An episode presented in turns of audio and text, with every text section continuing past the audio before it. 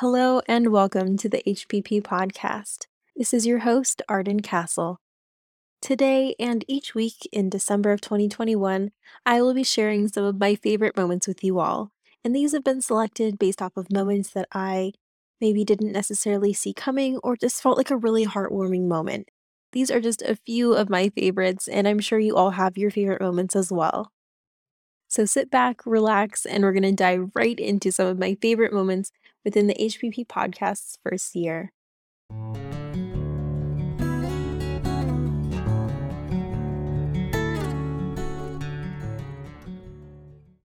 This week's snippet comes from episode 15, Exploring Arts in Public Health, with Dr. Jill Sonke, Dr. Sandro Galea, Dr. Maria Jackson, Sunil Iyengar, and David Leventhal. The piece that I'll be sharing is where Dr. Maria Jackson discusses the idea of cultural kitchens. Please enjoy.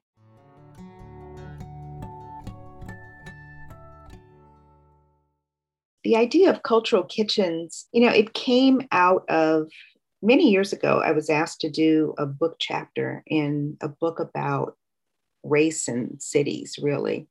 And there were sections on everything that you might imagine housing, environment, et cetera there was only one section on arts and culture, and, and I wrote it. And it occurred to me that politicians and people whose official charge it is to steward a place often brag about the diversity of a place. And they do so by lifting up where we all come together and celebrate that, you know, some cultural commons or a communal table or something like that. And that is touted often as a virtue of a city. And there are even, I think, quality of life claims that come with living in diverse places and the benefits of them. And perhaps even in thinking about public health as we continue to evolve our understanding of environmental impacts on public health outcomes, the notion of living in diverse places may come up.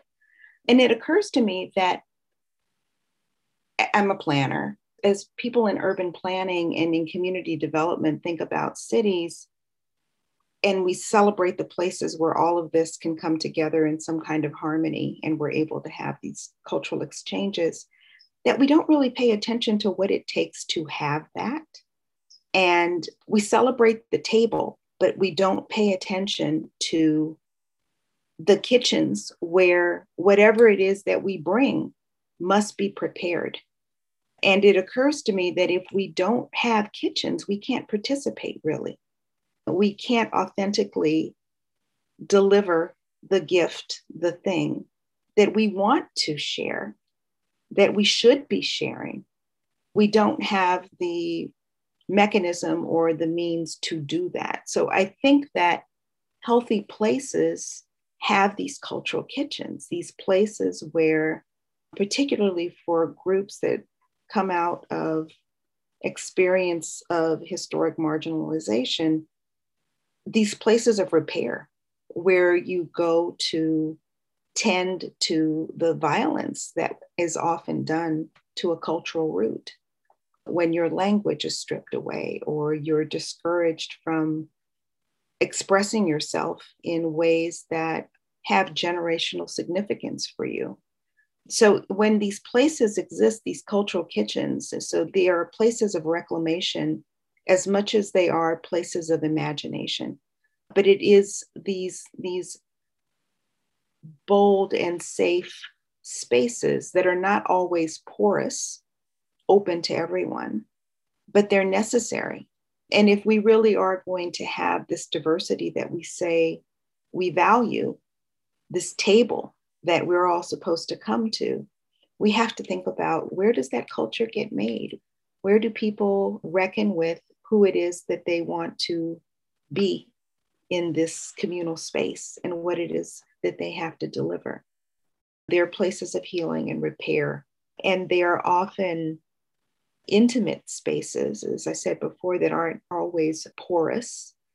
So, developing the genuine relationships and trust that allow invitation into those spaces seems really important. And there's no add water and stir way of creating the kinds of relationships that I think are the most powerful, the, the kind of relationships that would invite people who are in the health field into dialogue or into conversation with folks that care about well being. So I think that there's the care to not be extractive, the care to come in respectful and recognizing that there are multiple worldviews, that there are different ways of seeing something, and that there's actually something generative in negotiating those different ways of seeing. I think that's the kind of skill set that I wonder about, not just even in the public health field, but how we're training next generation of professionals in the various fields that converge potentially. You know, are we equipping them to enter into spaces and be respectful and even curious about multiple worldviews? Because I think for the best work to happen in public health and other fields, that has to be part of the equation. It has to do with our appetite for stretching beyond what we typically understand as rigor, what we understand as the appointed best way of doing research and doing evaluation. And when you have a confluence of fields, there's got to be some give. And there's got to be a willingness to unsettle our orthodoxies about how we've always done things and what counts and how we count.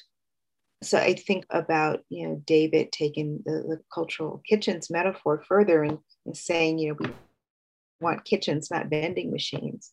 And it's an important idea. And the notion of disaggregating, which makes a lot of sense in order to understand how something really works. But the disaggregating sometimes loses the focus on the alchemy that is the thing, right? That's the thing. And if we keep taking it apart and not putting it back together without fully understanding what happens when you put it back together, we missed it.